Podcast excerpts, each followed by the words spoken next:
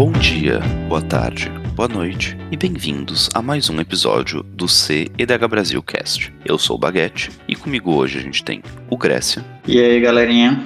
O Folha. E aí, galera, tudo bem? E o Matheus. Fala, seus lindos. E a nossa participação especial de hoje é mais uma vez dele, do Flávio, o Killstars, do nosso canal de stream. Boa noite, galerinha. Boa tarde. Por favor, não confundir Kill Stars com Kiwi Stars. São Sempre duas pessoas lembrar. Tem, diferentes. tem um doppelganger perdido por aí na comunidade. É, é que nem Matheus Nojeira. Ou o Mr. Leaf. Eu não esqueço de. A, a live. Tava tendo uma live de alguma coisa X, eu tava falando lá na live. Aí o cara soltou um. Nossa, o Killstars é brasileiro? Tipo, Oi? Ninguém manda o nick em inglês que todo mundo acha que é coisa de gringo. Mas vamos lá.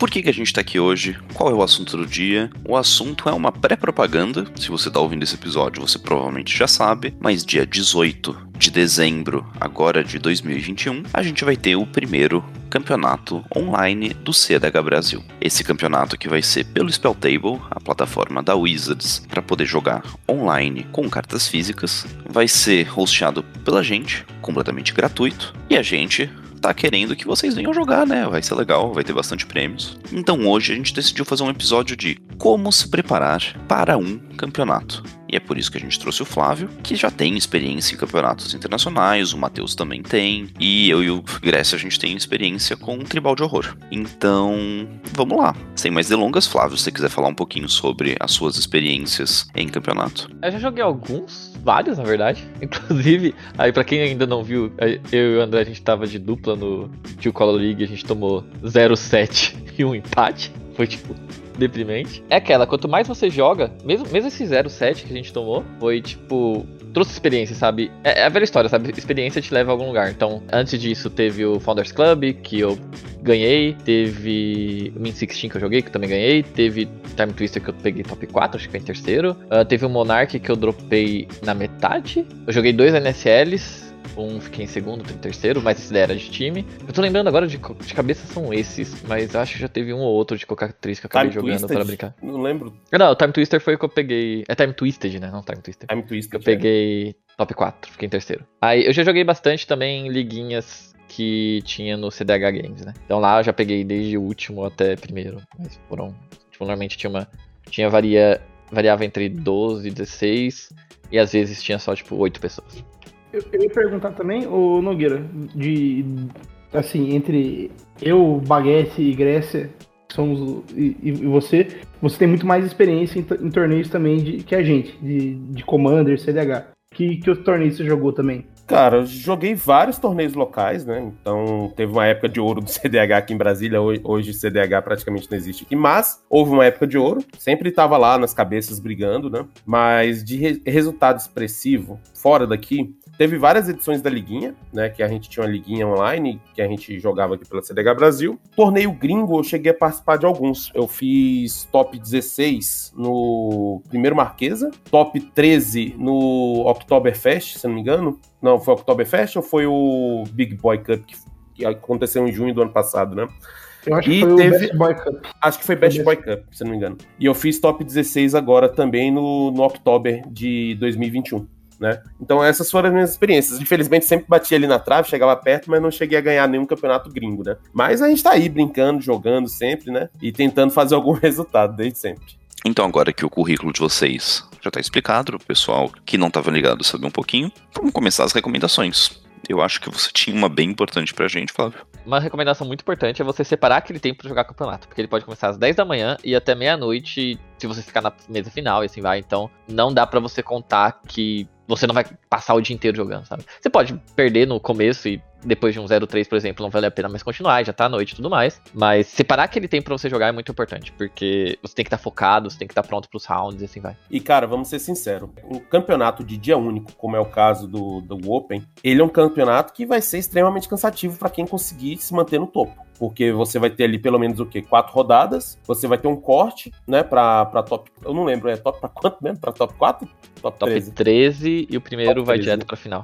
Isso. Então, então, se você não for o finalista direto, você ainda joga mais o quê? Mais dois jogos. Então você totaliza aí seis jogos ao longo do dia, por exemplo, e isso pode se tornar extremamente cansativo, né? Então é bom você estar preparado fisicamente e você deixar as pessoas alertadas disso também, né? Porque, por exemplo, você vai se dedicar aquele dia inteiro. Não, vai, não adianta você ter menino no seu pé, tá, sua esposa tá no seu pé, porque vai atrapalhar o seu jogo. Querendo ou não, vai acontecer isso aí. Então é bom você alertar todo mundo, separar realmente o tempo para fazer aquilo. Então você vai se dedicar aquilo ali o dia inteiro. É, isso é uma coisa a se falar, assim, não sobre torneio multiplayer, mas eu já joguei um Pauper, foram 10 rodadas. E vocês, quem nunca jogou, quem nunca passou por um desse, não sabe o quão exaustivo é até chegar lá. Por mais que você goste de jogar Magic, eu adoro jogar Magic, adorava meu deck, adorava jogar, mas chega uma hora que pesa. Então, assim, entender o, o peso disso é muito importante. Ver se você tem o tempo, se preparar para gastar esse tempo, assim, não ficar o torneio 10 da manhã, não fica até 8 da manhã acordado, virado, assim, durma direito, coma direito, vai ser exaustivo. Se prepare para esse nível de cansaço. Quem já pegou um GP sabe disso aí, né? Mas se bem que tem aquela lenda, a lenda do GP também, né? Que a galera vai virada, vivendo de energético e sem descansar nada. Aí faz day two, né? Rola isso direto. Mas assim, o indicado mesmo é você realmente se preparar em vários aspectos, né? Então, você, como o Grécia disse, você tá alimentado, você se hidratar, porque a gente também esquece de se hidratar às vezes, vai chegando no final do dia, tá ali com a dor de cabeça por desidratação. Então, você tem que cuidar do seu corpo enquanto você tá jogando também. Isso é muito relevante, né? E vamos ser sinceros, se você perder um campeonato por misplay só porque tá cansado, você vai se martirizar ali durante muito tempo. Então vamos evitar isso aí, vamos se cuidar e vamos tentar fazer resultado com o corpo 100%.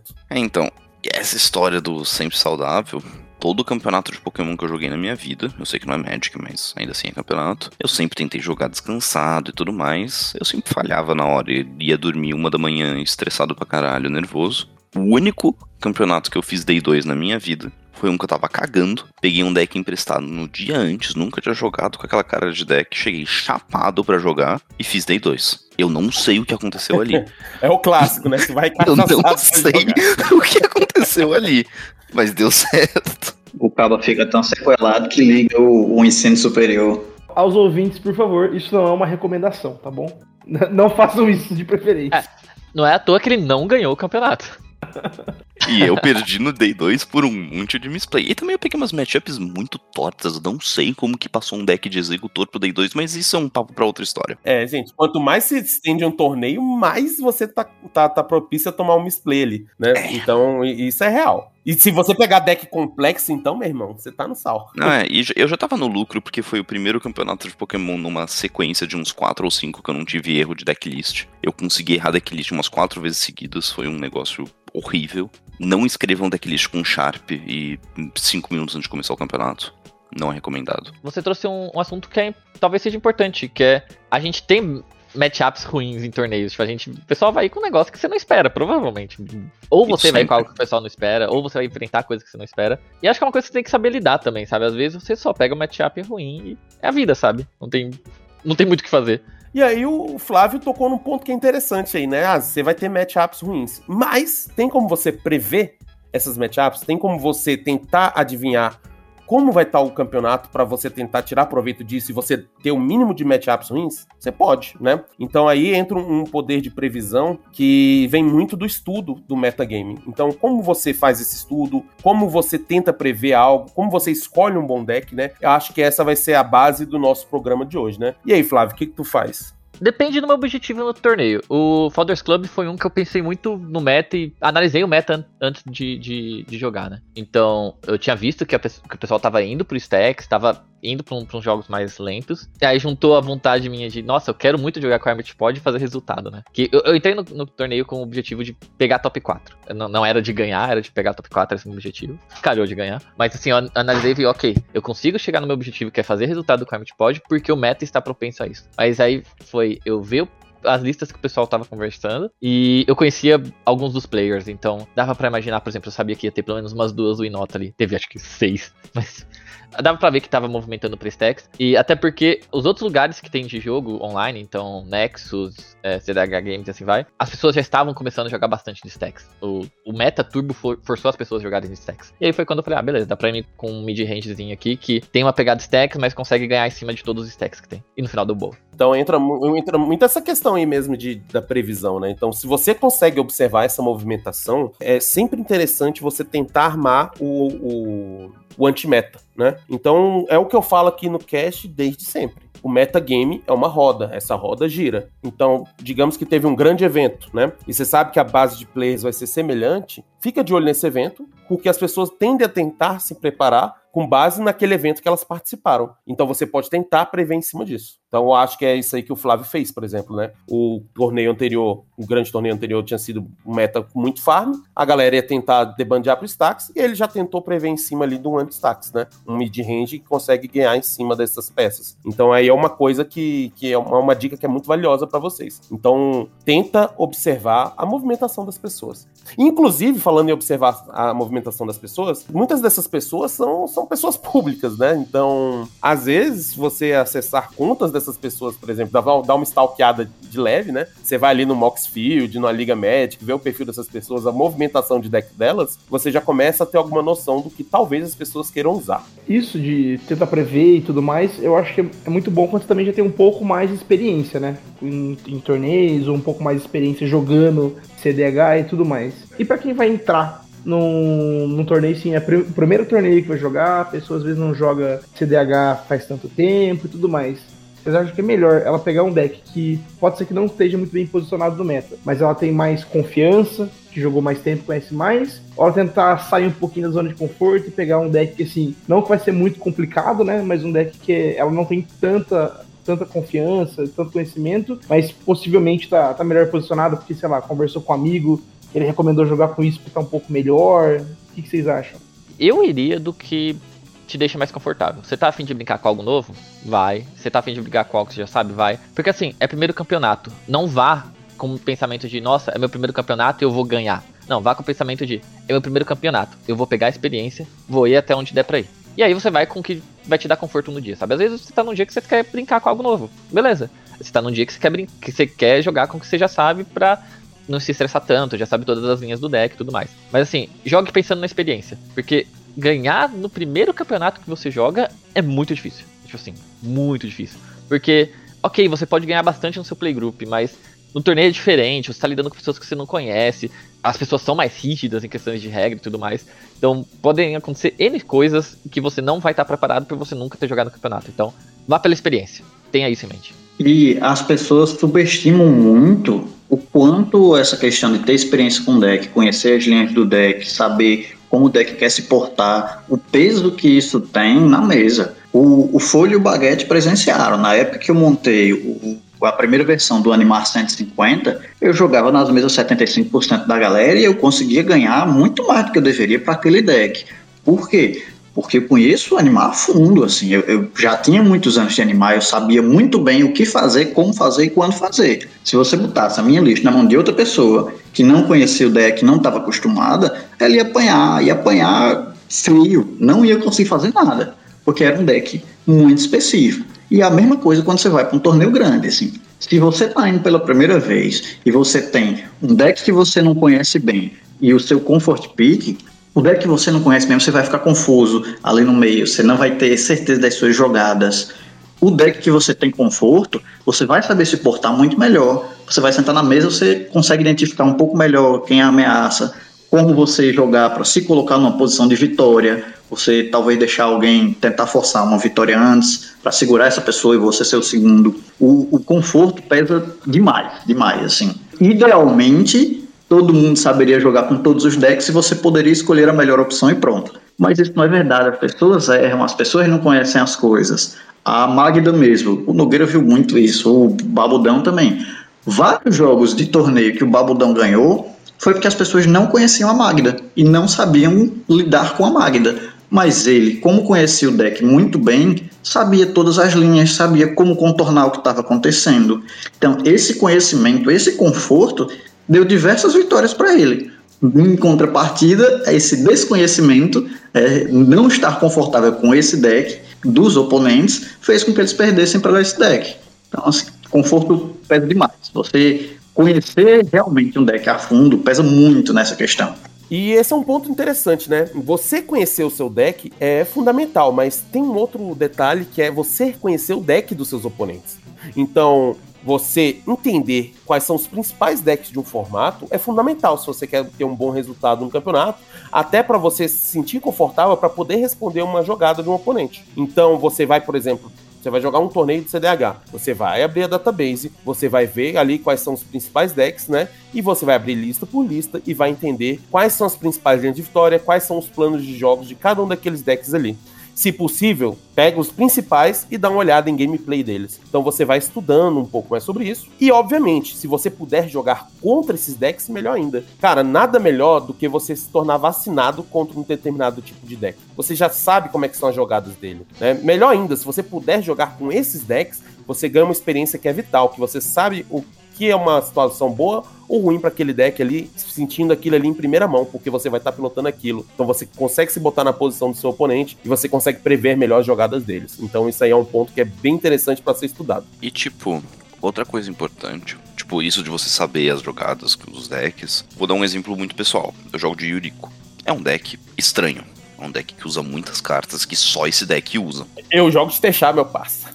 É, então, é um deck que tem. Mano, tem carta que é tão obscura que vai naquela desgraça de deck. E muitas vezes as pessoas ficam com medo das cartas obscuras e achando que o deck só vai jogar as cartas obscuras. Não esquece que as cartas comuns também existem. Por exemplo, o primeiro tutor da Yuriko, na maioria dos casos, não vai ser pra um turno extra, não vai ser pra um commandir. Vai normalmente. Ou pra um negócio que vai dar 20 de dano. Mano, vai ser tipo uma Foul, que é um dano ok, mas é um counter que todo mundo conhece. Vai ser tipo um bounce.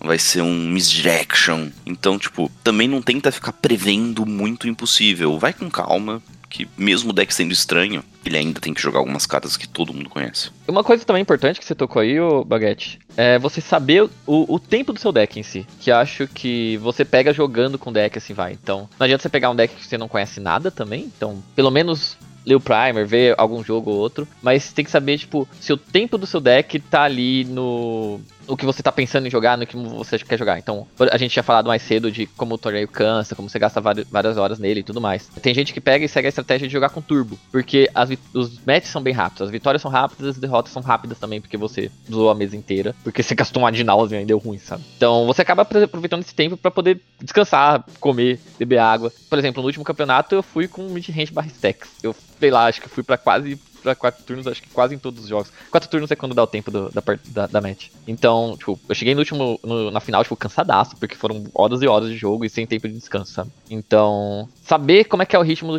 do deck que você tá jogando é muito importante para você saber o quanto você vai conseguir desempenhar ali, sabe, no dia a dia. Tem alguns torneios que são diferenciados, que você acaba podendo ter dois decks. Acho que o Marchesa e o Oktoberfest são, são assim. É, é saber co como, como que seu deck se comporta e se você tá disposto a jogar com esse tipo de comportamento no campeonato, sabe? Sim, é, é, é o karma da galera que joga de control, né? Quem já pegou um, uns UW Control da vida para jogar um, um, GP deve saber como é que é isso aí, né? Ir pros turnos todas as sete rodadas, sei lá quantas rodadas são, né? É o karma do jogador de control. Então, se você quer descansar, ser bonitinho, trocar cartinha, fazer um lanchinho entre as partidas, não vá de control. A não ser que você esteja, assim, fisicamente muito pleno, né? Se não estiver, meu filho, pega um deckzinho pra frente, vai. O cara vai na academia malhar. Tá malhando pra quê? Pra poder jogar de controle nos campeonatos, cara. Manter o porte aqui é pra isso. Aqui é o físico, porra, condicionamento. o cara faz um exame de sangue pra ver, ó, as proteínas estão em dia, tá tudo certinho, bora. Aguento. Hoje, hoje eu vou. Mas eu acho que isso é um, isso é um ponto importante que, cê, que, vocês falaram, ainda mais pra galera que gosta de. O pessoal aqui do meu balaio gosta de decks de many steps, né? O Nogueira, o Peixar dele e outros decks assim. Uh, isso do cansaço é um fator que realmente acho que pra galera que não joga muito campeonato e tudo mais. É, exemplo pessoal, eu nunca. Acho que eu nunca cheguei a jogar campeonato de Commander, tanto por Tirando liguinha, né? Que é, mas era partida espaçada.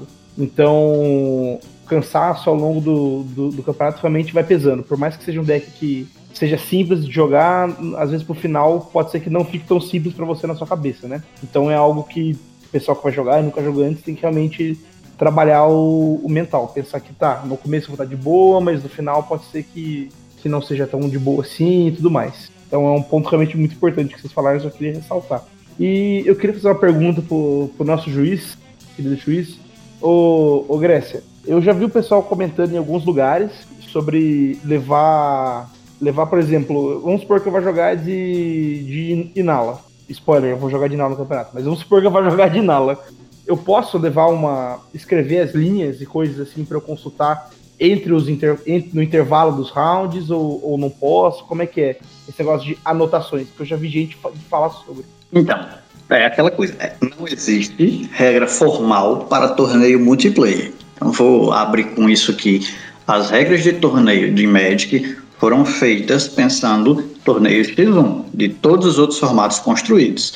Torneios multiplayer, por N motivos, têm regras adaptadas muitas vezes pela comunidade ou pela própria organização do torneio para poder funcionar. Então, as regras do jogo, beleza, todas elas funcionam. As regras de torneio Aí é um parêntese bem grande que você tem que adaptar várias coisas. É, pessoas tentam fazer o melhor possível, mas não são regras oficiais.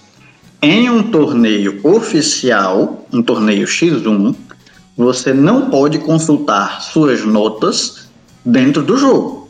Você não pode, no meio da partida ali, ah não, vou virar essas duas lendas, espera aí que eu vou olhar minha anotaçãozinha peraí que eu vou olhar isso aqui, peraí que eu vou olhar aquilo. Você não pode fazer isso. Nesse sentido, eu posso consultar minha decklist ou a decklist do oponente se for um torneio aberto, por exemplo? Não, porque você está no meio da partida. Você pode fazer isso fora da partida. Dentro da partida você não tem esse acesso. Você não pode fill and drop, peraí que eu vou checar alguma coisa. Não pode. Você não tem como acessar informações enquanto você está jogando. Até recentemente, inclusive, não podiam aparelhos eletrônicos. Você não podia ter um celular ligado, basicamente. Isso mudou, porque teve o Companion App, teve várias coisas que facilitaram. Mas, assim, esse tipo de informação ainda não é acessado. Agora, isso, novamente, torneios X1, regras oficiais. Como o Commander é aquela área cinza, em especial esse que está online, isso é uma coisa bem diferente. Então, por exemplo, você não tem como controlar esse tipo de informação num torneio online. Todos os torneios de Commander que eu joguei online, eu tinha decklist quando era aberto, né? Eu tinha decklist dos três oponentes que eu estava jogando aberto. Antes de, de cada partida, eu separava todas as cartas mais relevantes dos decks. Então, por exemplo, a minha estratégia era X. O que é que me atrapalha? Eu anotava todas as cartas de cada deck que poderia atrapalhar o meu plano principal e eu ia fazendo uma marquinha. Ah, ele jogou essa carta, ela tá no grave. Ah, ele revelou essa carta, tutorou, ela tá na mão. Eu vou fazendo essas anotações. Não é necessário, mas ajuda. Então, assim, já teve casos de eu ir combar, checar minhas anotações e ver, beleza o Caba tá tap out e já gastou os três counters free que ele tinha. O outro só tem um de mana em pé, mas já gastou Swan Song Flush e ele não tem dispel no deck. Então, assim, eu pude garantir que o meu combo estava safe porque eu fiz esse tipo de anotação. Então eu não precisava checar o grave de todo mundo, ficar perguntando como estava o grave, como estava o exílio, não precisava checar esse tipo de coisa. Então, online, fica o que já comentaram sempre olhem as listas da galera e se você quiser ter esse trabalhinho a mais, você pode manter esse controle caso você ache relevante. Mas torneios físicos, você não pode acessar essa informação dentro da partida. Entre um, um, uma partida e outra, aí você fala o que você quiser. Novamente, a organização meio que não tem como lhe impedir. Nada lhe impede de você ir no banheiro com seu celular entre as rodadas e você checar essa informação. Mas assim, Dentro do jogo, aí é, são outros 500, aí é outra coisa. Dentro do jogo você não pode. É só que online volta naquela que é difícil discutir. Eu mesmo nos, nos campeonatos que tinha, eu tenho duas telas, aí uma delas ficava a minha decklist, na outra ficava vendo a, o, o, jogo, porque depende do deck e tudo mais, às vezes ficava do oponente, mas não tem como impedir, sabe? Tipo, nem, nem afetava o jogo, não dava pra notar que eu estava dando alt tab ou alguma coisa assim, porque tava separado, sabe? Então, como você vai impedir, impedir alguém assim de ver decklist, sabe? Tipo, se tá aberto, aproveita, sabe? Vai, vê. É importante, sabe? Ajuda bastante. Informação, informação. Use a seu favor. Ô, ô Grécia, eu queria a- aproveitar que o nosso querido juiz e perguntar mais uma coisa pra você. Já que o torneio vai ser por webcam, né? Filmando a mesa e tudo mais, eu queria saber, e alters, como é que fica? Pode-se usar qualquer alter, não pode, não pode usar nenhuma, tem que ver com a organização do torneio, tem que ver nas regras. Estado de carta também, foil envergada, como é que é isso? Só sobre o Alters, Commander é uma zona nessa parte de Alters. Em jogo casual mesmo. Que isso é uma coisa que me irrita porque eu nem sei como lidar. Porque esses dias um cara baixou uma Mystic Hammer eu vi assim: Que carta é essa? Era tipo uma mulher dançando. E aí pegava Alter inteiro. Tipo, não dava nem pra ver o nome, cara, por webcam. Tipo, o nome tava bem pequenininho. Tipo, pra mim lembrar que aquilo lá era uma Mystic Hammer na tela, sabe? Tipo, é, é complicado, é complicado. Eu nem sei como lidar com isso. Então, sobre estado de card. Em torneios físicos, você tem que ter uma carta que seja reconhecível. Você não pode levar uma carta que tem um rumo no meio, por exemplo. Tipo, ela tem que ser uma carta de Magic inteirinha. E ela não pode gerar uma marcação no seu deck. Então, por exemplo, um caso de foil. Tem foil que é torta ao ponto de você conseguir passar um dedo embaixo dela e o dedo não encostar na carta. Eu tenho quase um deck todo assim, Premium Deck Series de Fractious. Eu passo meu mindinho inteiro sem encostar em nenhuma carta. Se eu boto qualquer carta dessas dentro de um shield, o shield vai ficar torto, o shield vai ficar alto. Se eu botar num deck, eu consigo com total certeza encontrar aquela carta quando eu estiver embaralhando. Isso configura um card marcado. O seu deck não pode ter nenhum card marcado. Então, se a sua carta ela tá torta o suficiente para quando você embaralha, você sabe onde está aquela carta e alguém perceber isso, é tchau tchau pro torneio. Você vai embora. Não existe card marcado que vinga em torneio. Você vai ser desqualificado. Então, o ideal é você checar antes do deck, você, por exemplo, entrega seu deck para um amigo, ó, embaralha aí. Tu consegue encontrar alguma carta com consistência, qualquer coisa. Você pode até falar qual carta é, explicar qual é, para ele poder checar. Pegue outra pessoa que não você, porque você já está acostumado com o seu deck, para ver se o, o seu deck tem alguma carta marcada ou não. Sobre Altered Arts, isso é um problema muito grande porque a- as regras são turvas, digamos assim. Você não pode alterar duas coisas: o nome e o custo. O resto do card aí é com você. Você pode fazer a alteração que você quiser, desde que não seja ofensivo. E isso aqui é uma área bem turva, ele não pode ser ofensivo de nenhuma forma, meio que para ninguém. Porque qualquer juiz pode julgar de uma forma diferente. A decisão sempre é do head judge do evento. Então, antes do evento, de preferência, confirme com o head judge do evento se a sua altered vai ser válida ou não. Caso você não queira fazer isso, esteja preparado com uma carta para substituir sua altered, porque ela pode ser recusada. O head judge pode pedir para você não usar aquele card. Fora isso, a sua alter não pode ter vantagem estratégica, você não pode escrever um side guide numa carta, por exemplo, você não pode ter nenhum tipo de vantagem estratégica, você não pode alterar a carta com é, más intenções, então uma carta de uma criatura, você botar um arte de texto básico. Você não pode fazer isso, porque você está fazendo isso de sacanagem para enganar seu oponente. Você não pode fazer nada do tipo. E você não pode mudar demais o card. Idealmente, o card deve lembrar o original. Então, um Dark Confident, você vai tentar fazer algo parecido com Dark Confident. Você não vai desenhar um elfo sozinho na área, por exemplo. Mas, novamente, aquela coisa assim. São vários você não deve e você deve bem levinhos assim. Não, não existe regra fixa, fora o que eu comentei de custo e nome do card. O que eu gosto de comentar com a galera é tenha um bom senso. No geral, se você tiver bom senso com a sua Altered, não vai dar problema. Se você olhou para o card e fez, rapaz, talvez isso dê problema, provavelmente vai dar problema e não use. Se você olhou para o card e ficou, eu não imagino alguém tendo problema com esse card, provavelmente você vai poder usar e não vai dar problema. É, aí eu tenho uma dúvida também, ô, ô Grécia. Vamos supor que eu tenho uma alter, chego pro Red Judge e falo, é, mostro, pergunto, ele fala, não posso usar. Como proceder daí? Ele vai me fornecer uma proxy que eu vou poder usar no torneio, eu vou ter que jogar com, sem essa carta e substituir por alguma outra coisa, varia de torneio para torneio, como é que é? Você vai ter que substituir o card. O Red Judge não vai lhe dar uma proxy, é uma opção sua estar ali com aquela altered. Foi uma opção completamente sua ter aquela altered e não um card normal, não alterado.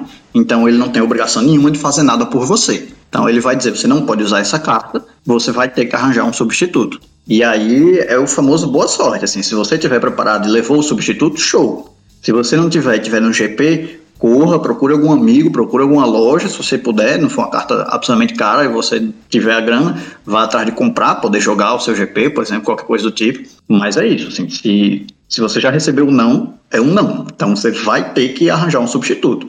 Se você não mandou sua decklist, você tem tempo de alterar, se for o caso. Só um detalhe, é, eu acho que já rolou isso em campeonato, é bom a gente frisar também, né? Gente, por favor, se você vai jogar um campeonato, não usa shield sacolé beleza? Shield transparente, porque qualquer marcaçãozinha alguma carta sua vai acarretar como sendo carta marcada e você pode sofrer sanções no campeonato. Então, compra um shieldzinho que seja opaco, por favor. E cuidado, porque alguns shields que são coloridos, eles ainda assim são transparentes no fundo, tá? Então, em alguns casos, pode ser considerado carta marcada. Então, toma cuidado com isso aí também. Principalmente com a quantidade imensa de carta dupla face que tá aparecendo hoje em dia. Então, se você tem aquelas as lentes duais no seu deck que flipam o spell do outro lado, toma cuidado com shield claro. Cores mais escuras como preto, azul escuro, verde escuro, marrom, normalmente tem menos problema. Eu, por exemplo, uso um Dragon Shield Gold que não transparência mais cores mais claras, tipo amarelo, laranja, até alguns roxos, rosa, branco. Essas cores às vezes podem deixar transparecer o que, é o fundo. Uma boa solução para isso, na verdade duas, uma delas é uma solução externa, que é você usar algum shield que tenha o fundo, um, um inner sleeve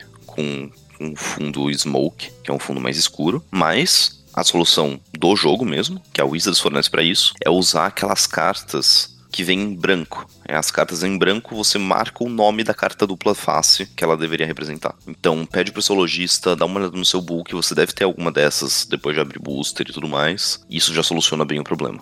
Se for para cartas em dupla face, eu recomendo essa solução porque você colocar o shield que é escuro no fundo, na hora que você tirar e virar a carta não vai aparecer nada. Então recomendo pegar o a, a fichazinha para marcar, se possível, a cartinha para marcar. Já, já joguei com Delver que era exatamente assim, com o fundo escuro, e eu decidi usar a carta de marcaçãozinha e eu deixava dentro da minha deck box dois Delver para cima, com a parte clara para cima, e dois Delver com a parte clara para baixo. Sobre essa questão do shield, tenho muito cuidado, muito cuidado com o shield, porque os olhos das pessoas são diferentes. Então, por exemplo, eu já joguei um FNMzinho, era T2 na época, eu peguei um deck emprestado, fui jogar, e eu joguei contra uma pessoa que ela tava começando no Magic. Era tipo, sei lá, terceira semana que ela jogava aquele FNM. Então, assim, era novata, tava ali conhecendo as coisas, não tinha tanta experiência. E quando a gente foi jogar, no shield dela, ela botou uma carta dupla face dentro do, do shield inteiro. Ela não percebia que dava para ver. Não era algo que estava muito claro, muito fácil de se ver. Mas, por exemplo, de onde eu estava sentado, eu olhava pro deck dele. De novo, eu tenho muito tempo de Magic, então eu tenho muito costume de, de o que é um, a backface de uma carta quando ela está aparecendo no Shield e o que é uma backface diferente quando ela está aparecendo. Várias vezes eu olhei pro deck dele eu sabia que ele ia comprar a carta dupla face, porque dava para ver de leve. Assim, se fosse um torneio sério, se eu não conhecesse o jogador, se eu não soubesse que ele era novato, se fosse num GP, a primeira coisa que eu tinha feito era chamar o juiz e dizer, ó, essa carta está marcada, eu consigo reconhecer que ele vai comprar tal carta. E era o jogador ia sair porque era um card marcado. Ainda bem que foi um evento pequeno, ainda bem que eu conheci o jogador, sabia que era novato. No final do evento, eu expliquei para ele, ó, o que está acontecendo é o seguinte, você não está abusando disso, mas dá para ver. Então, se você for para um evento grande, você não pode usar esse shield porque você vai ser desclassificado por card marcado. Mesmo que você não tenha a má intenção, o juiz não tem como aceitar a sua palavra de dizer, tipo, ah, eu não fiz por mal. Sim, ele não tem como aceitar isso. Você estava com card marcado. E você escolheu usar aquele shield, você escolheu botar aquela carta dentro daquele shield. Então, assim, não tem muita desculpa caso você vá para um torneio com shield que dá para ver, mesmo que você não vá na maldade, você vai ser desclassificado. É, e lembre-se que o juiz é seu amigo. Então, se você tá enfrentando isso, chame o juiz. Se você tá passando por alguma coisa, chame o juiz. O juiz, ele tá lá para lutar pelo certo. Se você tá certo, ele vai ser seu amigo. Se você tá errado, ele vai aplicar a devida aplicação que tem pra você. Um caso que aconteceu comigo foi, eu tava com a mesa, então, por exemplo, a posição das cartas na mesa é importante, principalmente hoje em dia. Minha mesa tava clara, então, artefatos estava em uma parte, é, Land estava embaixo, e tinha um Crown no meio da mesa, tava dando pra ver perfeito todos os outros dois jogadores. Aí, eu passei meu turno, o cara tava com um Rubritcher na mesa. Era o Rubritcher era desbanido, né? O cara fez alguma coisa no turno dele, aí o cara do Rubritcher pegou e perguntou, ah, o Crown trigou? Aí eu falei, não. Aí foi pro turno do outro cara, aí ele pegou, o outro cara é, foi passar o turno e falou, ah, mas o Crown trigou? O cara, não, só fiz uma cripta. Beleza. Chegou no turno do Rubritcher, o cara veio batendo em mim. Com o Rubritcher, eu tinha o Crow na mesa desvirado. Eu peguei falei, beleza, tô bloqueando com o Crow. Aí ele, ah, nossa, não vi o Crow, não dá pra ver na sua mesa. É, me confunde aí com o esquilo que tem no fundo, era um esquilo meu playmatch. Aí todo mundo, oi? Aí chamou o juiz. O juiz olhou a mesa e falou, independente do que aconteceu antes, o que aconteceu antes agravou a situação, né? Tipo, porque ele perguntou duas vezes do Crow e os outros jogadores confirmaram. Tá visível, a carta tá visível, não tem, não, não tem volta. Você bateu, ele bloqueou, o, Rubritcher está morto. O, o juiz ele vai avaliar a situação e vai e pelo que tá certo, porque ele, ele vai ajudar quem tá certo, sabe? Se você tá errado, você tá errado, não tem muito o que fazer, sabe? O juiz não vai te ajudar com você estando errado. O juiz é seu amigo, desde que você esteja certo. E isso é um ponto fundamental, gente. Tretas de torneio, qualquer que seja, chama o juiz. Não tenta resolver tudo sozinho, porque às vezes você só agrava a situação. Às vezes vocês tomam uma decisão que depois vai ser contestada lá na frente, e para resolver isso vai ser muito pior. Então, qualquer treta que tenha dado, qualquer desentendimento, qualquer dúvida que tenha surgido durante a partida, chama o juiz, né? Como o Flávio disse, o juiz é teu amigo. Essa questão, assim, como muita gente sabe, eu sou juiz, eu nunca tô ali para prejudicar ninguém. Assim, eu não ganho nada prejudicando um jogador. Eu não vou ganhar dinheiro por desqualificar alguém, por dar um warning para alguém, não ganho nada. Por juiz, o que que eu quero? Eu quero que o jogo ocorra da forma que o jogo deve ocorrer. Eu tô ali para corrigir erros e evitar que pessoas ruins atrapalhem o andamento desse evento. Então, por exemplo, é, explicar uma diferença agora que eu não tinha explicado antes. Tudo que eu falei, carta marcada, isso entra no. A desqualificação, inclusive, entra na questão da, do intuito desses cards marcados. Então, se você está no torneio grande, seus cards estão marcados de uma forma que dá para identificar exatamente quais são, então, assim, você não tem como se defender de uma acusação de que foi de propósito. Sendo de propósito, é cheating. Sendo cheating, você é desqualificado. Se o seu card está marcado, por exemplo, por uso durante o torneio, tipo, ah, você embaralhou errado ali e marcou umas duas ou três cartas. Isso é outra coisa, isso, isso é uso, não é card marcado no sentido de você fez essa modificação para você ter essa informação. Se os seus cards se marcaram durante o evento, não tem tanto problema. Você pode receber um warning, se for muito marcada, dependendo do que for, você pode ter um game loss ali, pode tomar esse upgrade, mas no geral, assim, se for desgaste normal, não vai ter tanto problema. Agora, se você não tiver como mostrar que é um desgaste normal, se tem um padrão, se você dá para ver todas as cartas dupla face, se tem uma marquinha no canto do shield de todas as ilhas e outra marquinha diferente de todos os pântanos, isso é proposital, isso é chique. Isso é de que foram os casos que eu comentei. O juiz está lá para evitar esse tipo de abuso. E não para punir o cara que foi dar um shuffle, bateu errado no deck e empenou uma pontinha de uma carta.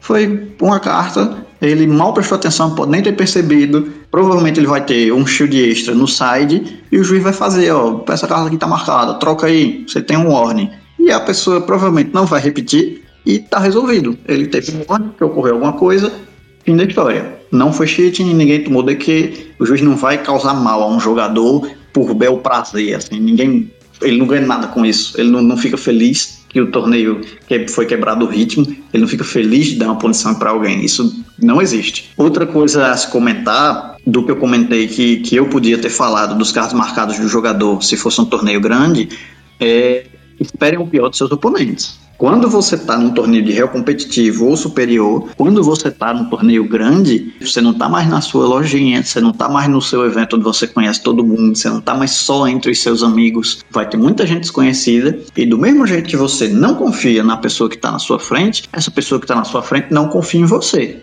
Se você viu alguma coisa suspeita dele e você acha que ele pode estar tá roubando, você vai falar para o juiz. Tanto quanto, se ele vir alguma coisa suspeita de você, ele vai falar para o juiz também, porque você não tem como garantir que todo mundo está na boa fé. Você não está mais entre amigos. Então, você não precisa ser babaca, você não precisa botar o dedo na cara de ninguém, você não precisa xingar ninguém, mas Atitudes suspeitas são suspeitas. Se ocorreu algo suspeito, você pode chamar um juiz. Você pode, no meio da partida mesmo, se for o caso. Você vê alguma coisa que ele deixou com, com a orelha em pé. Chama um juiz. Opa, queria falar com você ali do lado. Pode ser tranquilo. Você vai ser separado da partida. Esse tempo que vai ser gasto conversando com o juiz vai ser reposto para você. Você não vai comer o relógio da partida. Você conversa com o juiz, explica o que, que você achou suspeito. O juiz vai fazer a investigação dele, vai decidir se está tendo alguma quebra de regra, alguma coisa do tipo, e segue a partida. Assim, vai ter o resultado que deveria ter, digamos assim. Mas ninguém vai ser seu amigo, digamos assim. Ah, não, o cara comprou um carro adicional, sem problema não, tá tranquilo. Não, se você comprar um card adicional, a pessoa vai chamar o juiz. Ah, você fez dois land drop e fez uma mágica. O oponente vai chamar um juiz. Não por ser babaca, assim, chamar o juiz não é ser uma pessoa ruim. Ele vai chamar o juiz porque é a autoridade que, que vai estar tá lá para corrigir o erro e ele vai resolver a situação. Então, assim, sempre que algo desse tipo ocorrer, chamem o juiz, a situação vai ser resolvida e jogo que segue. Ninguém é uma pessoa ruim por chamar o juiz para resolver o problema. Só queria frisar esse ponto que, que falaram, cara. É, não é porque você tá numa competição que você não pode ser uma pessoa legal. Tenha fair play, seja simpático, seja cordial com as pessoas, né? Torne o ambiente um ambiente saudável, não seja tóxico, né? Não é porque é um campeonato que você vai ser babaca em outras palavras. Então, só para frisar isso aí. Ah, né, nessa questão do Nogueira, é, algumas das melhores partidas que eu já joguei foram com completos desconhecidos. Eu saí da partida numa tensão horrível, me tremendo todinha, assim, minha mão não parava meu oponente também, mas foi uma partida que a gente jogou conversando inteiro. Ele era um, um, cara super gente fina, a gente conversou sobre qualquer. Não era nem sobre match, a gente conversou sobre coisas da vida a partida inteira, mas os dois estavam muito focados no jogo e foi um jogo super tenso. Então, se você separar a atenção, o jogo foi tenso. A conversa da gente tava super tranquila, numa boa, assim, não é porque a partida tava difícil que você precisa ser babaca ou qualquer coisa do tipo. Então, sejam, sejam boas pessoas. Mas coisas suspeitas são suspeitas, então também não sejam bobocas. Bobocas? Caraca, eu me senti muito boomer aqui. Aqui depois, tá Grécia, depois, depois o Grécia fala que eu que sou velho porque eu mando mensagem com exclamação no WhatsApp. É isso mesmo. Minha, gente, o, o, Folha manda mensagenzinha com exclamação, pô, tipo, com exclamação, eu não aguento. Eu não aguento é, é, é, é crime usar pontuação, porra? No WhatsApp. A polícia do Zap tá em dia. A gente falou bastante então do que fazer, do que prestar atenção, do que não fazer, mas agora eu queria fazer uma última perguntinha para vocês antes da gente encerrar. Quais são as apostas de vocês pro campeonato? Qual deck vocês acham que é uma boa para alguém que nunca jogou antes? Um deck mais fácil, um deck mais simples? Ou decks que vocês sentem que podem ter uma boa performance? Na minha visão, mid-range vai ter uma boa performance porque não sei o que passa com o brasileiro que ama stacks. É, é assim, todo jogo de brasileiro, toda vez que eu vejo brasileiro jogando, amo stacks, amo stacks. Então acho que mid-range vai sair bem, porque mid-range, tipo, come em cima dos stacks. E acho que uma boa opção, assim, pra iniciante, budget, assim, vai, é Selvalinha, monogreen de boa, tem a line de boa ali, consegue jogar em cima dos stacks, consegue fazer um, um Galta 12-12 e ficar batendo se tá tudo travado. Tem uma opção legal pro budget, eu acho que ia bem no campeonato. Agora de mid-range, traços de Tina clássico com, sei lá, qualquer uma das lines que existe. Asa Cat, Dermit ou whatever. Eu acho que mid-range é uma boa escolha, mas eu acho que vai muito deck que vai ser pet deck, vai ter muito deck que ele não tá otimizado e vai ter muito deck casual também, né? Então, eu acho que as, eu, eu tenho a sensação que jogar para frente vai ser interessante. Então pega um deck que talvez seja mais fast, a galera ainda não tá acostumada com, com, com esse nível de velocidade, então às vezes eu, pode ser um, ter um resultado um pouco melhor e você ainda descansa durante o torneio, vamos dizer dessa maneira. Então, eu acho que se você tiver acesso a, a, a praticamente qualquer carta, tipo de coisa, eu acho que, sinceramente, olha só, não é nem o Flávio que tá falando isso, né? Mas, mas eu falando isso aqui. Podia ser um fermezinho aí, né, pra, pra tocar o terror na galera. Se você já tá com um budget mais reduzido, eu acho que uma boa escolha pode ser o Kinan, pode ser também a Magda, né? São decks que são relativamente baratos e eles são consistentes nos planos de jogo, né? Então, acho que seriam escolhas interessantes. Eu queria só complementar um negócio que o, que o Nogueira falou e da, da minha opinião também. Eu acho que realmente isso que vai ter muito, provavelmente, vai ter muito pet deck, muito deck que é casual, que o pessoal tenta otimizar um pouco mais, ou casual, ah, torneio é free, vale prêmio, vou jogar com o que eu tenho, é isso.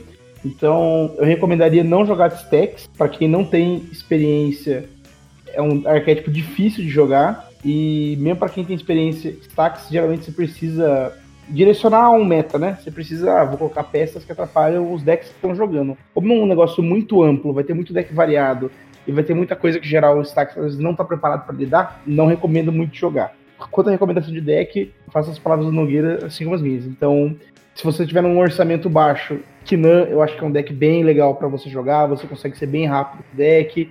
Se precisar, dá pra dar uma grindada com ele, você consegue mexer um pouquinho para isso. É... Vou roubar a recomendação do Baguete aqui, fazer uma previsão Yuriko, um deck que eu acho que vai ser legal para jogar, porque você consegue também fazer um. Dá pra, às vezes, ir para uma linha um pouquinho mais rápida, com consult, por exemplo, ou se não, dá para jogar e grindando valor e tudo mais. E se você tiver dinheiro, tiver orçamento, sei lá, você quiser ir rapidão, vai com Cold, vai com um Tina Crown que consegue farmar se precisar, que consegue grindar se precisar.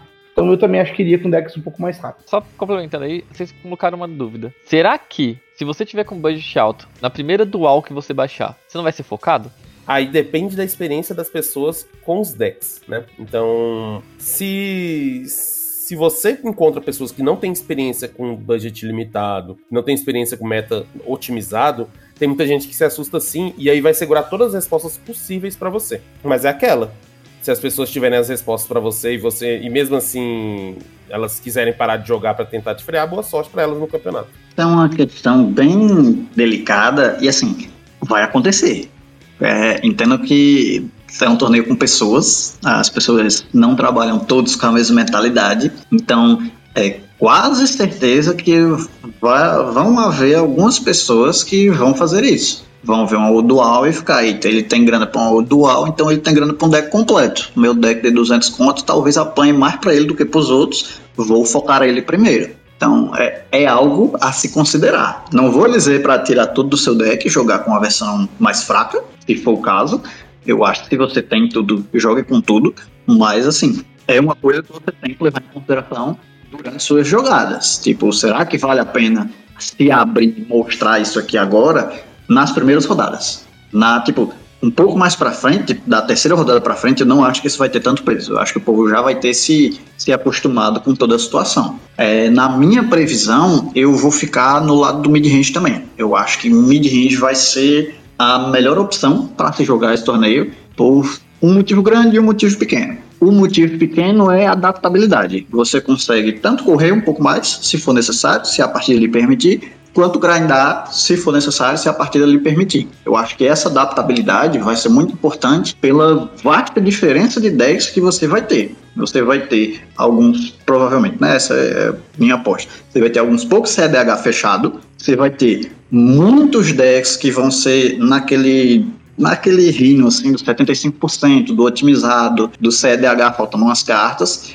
E você vai ter alguns pet decks que não são CDH, mas torneio de graça. A pessoa entrou, a pessoa, primeiro contato com o torneio de Commander, então não sabe o que esperar, não conhece esse mundo de CDH, então vai com um deck que vai estar mais fraco por falta de conhecimento mesmo, por não ter esse contato. E nesse tipo de território, um mid-range bem montado, ele está aprumado para tirar vantagem disso. A vantagem grande que eu acho é se você for com um deck focado em velocidade, com um farm, algo mais rápido, nas duas primeiras rodadas você vai possivelmente se dar bem. Porque você vai cair com um, dois players que não estão preparados para lidar com isso, que não tem um deck para lidar com isso. Essa galera que eu comentei, que tá vindo de baixo, digamos assim, e esse povo que tá naqueles 75%. Quando você chegar na terceira, quarta rodada e nas semifinais, já vai estar tá bem mais afinado, você vai ter muito mais decks com respostas para esse tipo de playstyle, porque, querendo ou não, é o, o, estilo de jogo mais fácil de se responder, digamos assim, porque é só você botar muita interação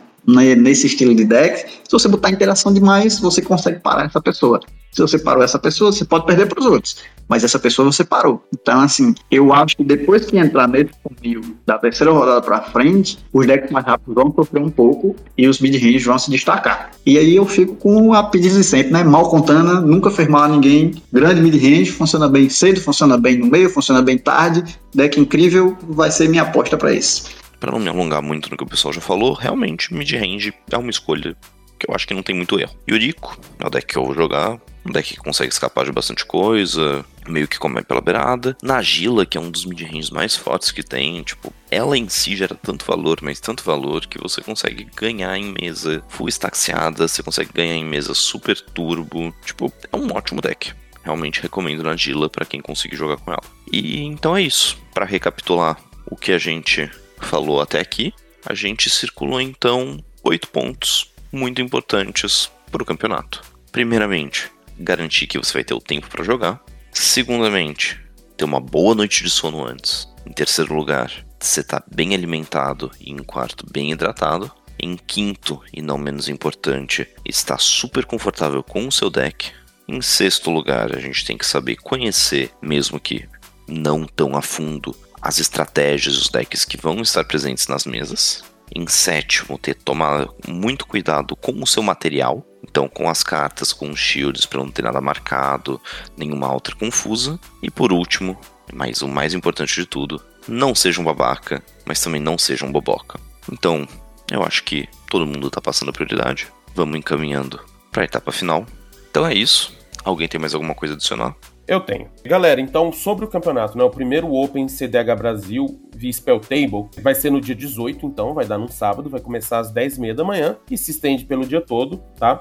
A gente vai colocar a descrição aí no link com todas as regras e o Discord para você entrar e poder se inscrever. É, lembra que não se inscreva no dia 18, se inscreva antes, tá? Ao longo da semana, por favor. Lembrando que vai ter uma premiação top aí para vocês. Então, primeiro lugar vai ganhar um Playmat e uma Gíola de Lotus. Segundo lugar vai ganhar um Vampiric Tutor. Terceiro lugar, um Deflect SWAT. O quarto lugar é um Opposition Agent. E vai ter o sorteio também de uma Breeding Pool e de um Playmat. Então, para quem participar, mesmo que você não consiga classificar, então se mantenha jogando até o final, é, participe legal aí que você ainda pode ganhar alguma coisa, tá? Então esse é o nosso torneio do dia 18. E lembrando que em janeiro a gente vai ter a nossa segunda edição do Commander 500, né? Então mais informações em breve, mas foi o nosso torneio de sucesso aí com 220 pessoas. Então fique esperto aí nas nossas redes sociais e participe de nossos eventos. Eu gostaria então agora de agradecer as nossas três lojas apoiadoras, graças a elas a gente consegue trazer para vocês todo esse conteúdo, saindo desde a stream, passando por esse podcast que vocês estão ouvindo e todo e qualquer outro conteúdo que a gente venha produzir. Começando então pela Bazar de Bagdá, uma das nossas duas mais novas apoiadoras, uma loja de São Paulo com um estoque sensacional e que tem um dos melhores locais para vocês irem jogar os campeonatos que vocês tiverem vontade. Eles sempre estão organizando eventos de Commander, incluindo eventos de CDH e Commander 500. E usando o cupom CEDH Brasil no site deles, no checkout fazendo uma compra, vocês participam do sorteio mensal. Todo mês varia mais ou menos o que eles entregam, mas são sempre prêmios muito legais. Seguindo então com a Playground, nossa apoiadora de mais tempo e mais confiança, a gente tem um ótimo estoque com eles, eles têm duas lojas, tanto em São Paulo quanto em Salvador. Eles sempre fizeram confiança na gente e a gente está aqui para retribuir isso. Com o cupom CEDH5, vocês conseguem 5% de desconto em qualquer compra pelo site deles. E por último, a outra das nossas duas novas apoiadoras, a Vault. Essa loja de Belo Horizonte é especialista em cartas foil e cartas antigas de reserva de list. Então podem ter certeza que eles são minuciosos com essas antiguidades e raridades para vocês. Com eles vocês também podem usar o cupom CEDH Brasil. Com eles vocês também podem usar o cupom CEDH5 para 5% de desconto no checkout. Então, mais uma vez, obrigado, Bazar, Playground e Vault, pela confiança de vocês. Então, acho que é isso. Esse foi o nosso último episódio dessa primeira parte da temporada. A gente vai agora entrar em um hiatozinho, porque fim de ano, né? Natal, Ano Novo, festas, a gente tá meio bagunçado de horário, família, etc. Mas a gente volta em janeiro o mais rápido possível para se stream mais conteúdo de qualidade. Enquanto isso, né? Espero ver todo mundo no campeonato do dia 18. Eu vou jogar, o Folha vai jogar, o Flávio Nogueira, que eu saiba, também vão. Grécia, infelizmente, vai ter que ficar juiz. Eu, eu vou narrar, não vou jogar não. Ah, o Flávio vai narrar. Então, perfeito. Mas então é isso. Eu tive comigo hoje o Grécia. Valeu, povo. O Nogueira. Valeu, galera. E o Folha. Valeu, gente. Nosso convidado especial, o nosso querido Flávio. Valeu, galera. E é isso. Eu sou o Baguete. Muito obrigado a todo mundo que ouviu a gente até aqui. E até o ano que vem.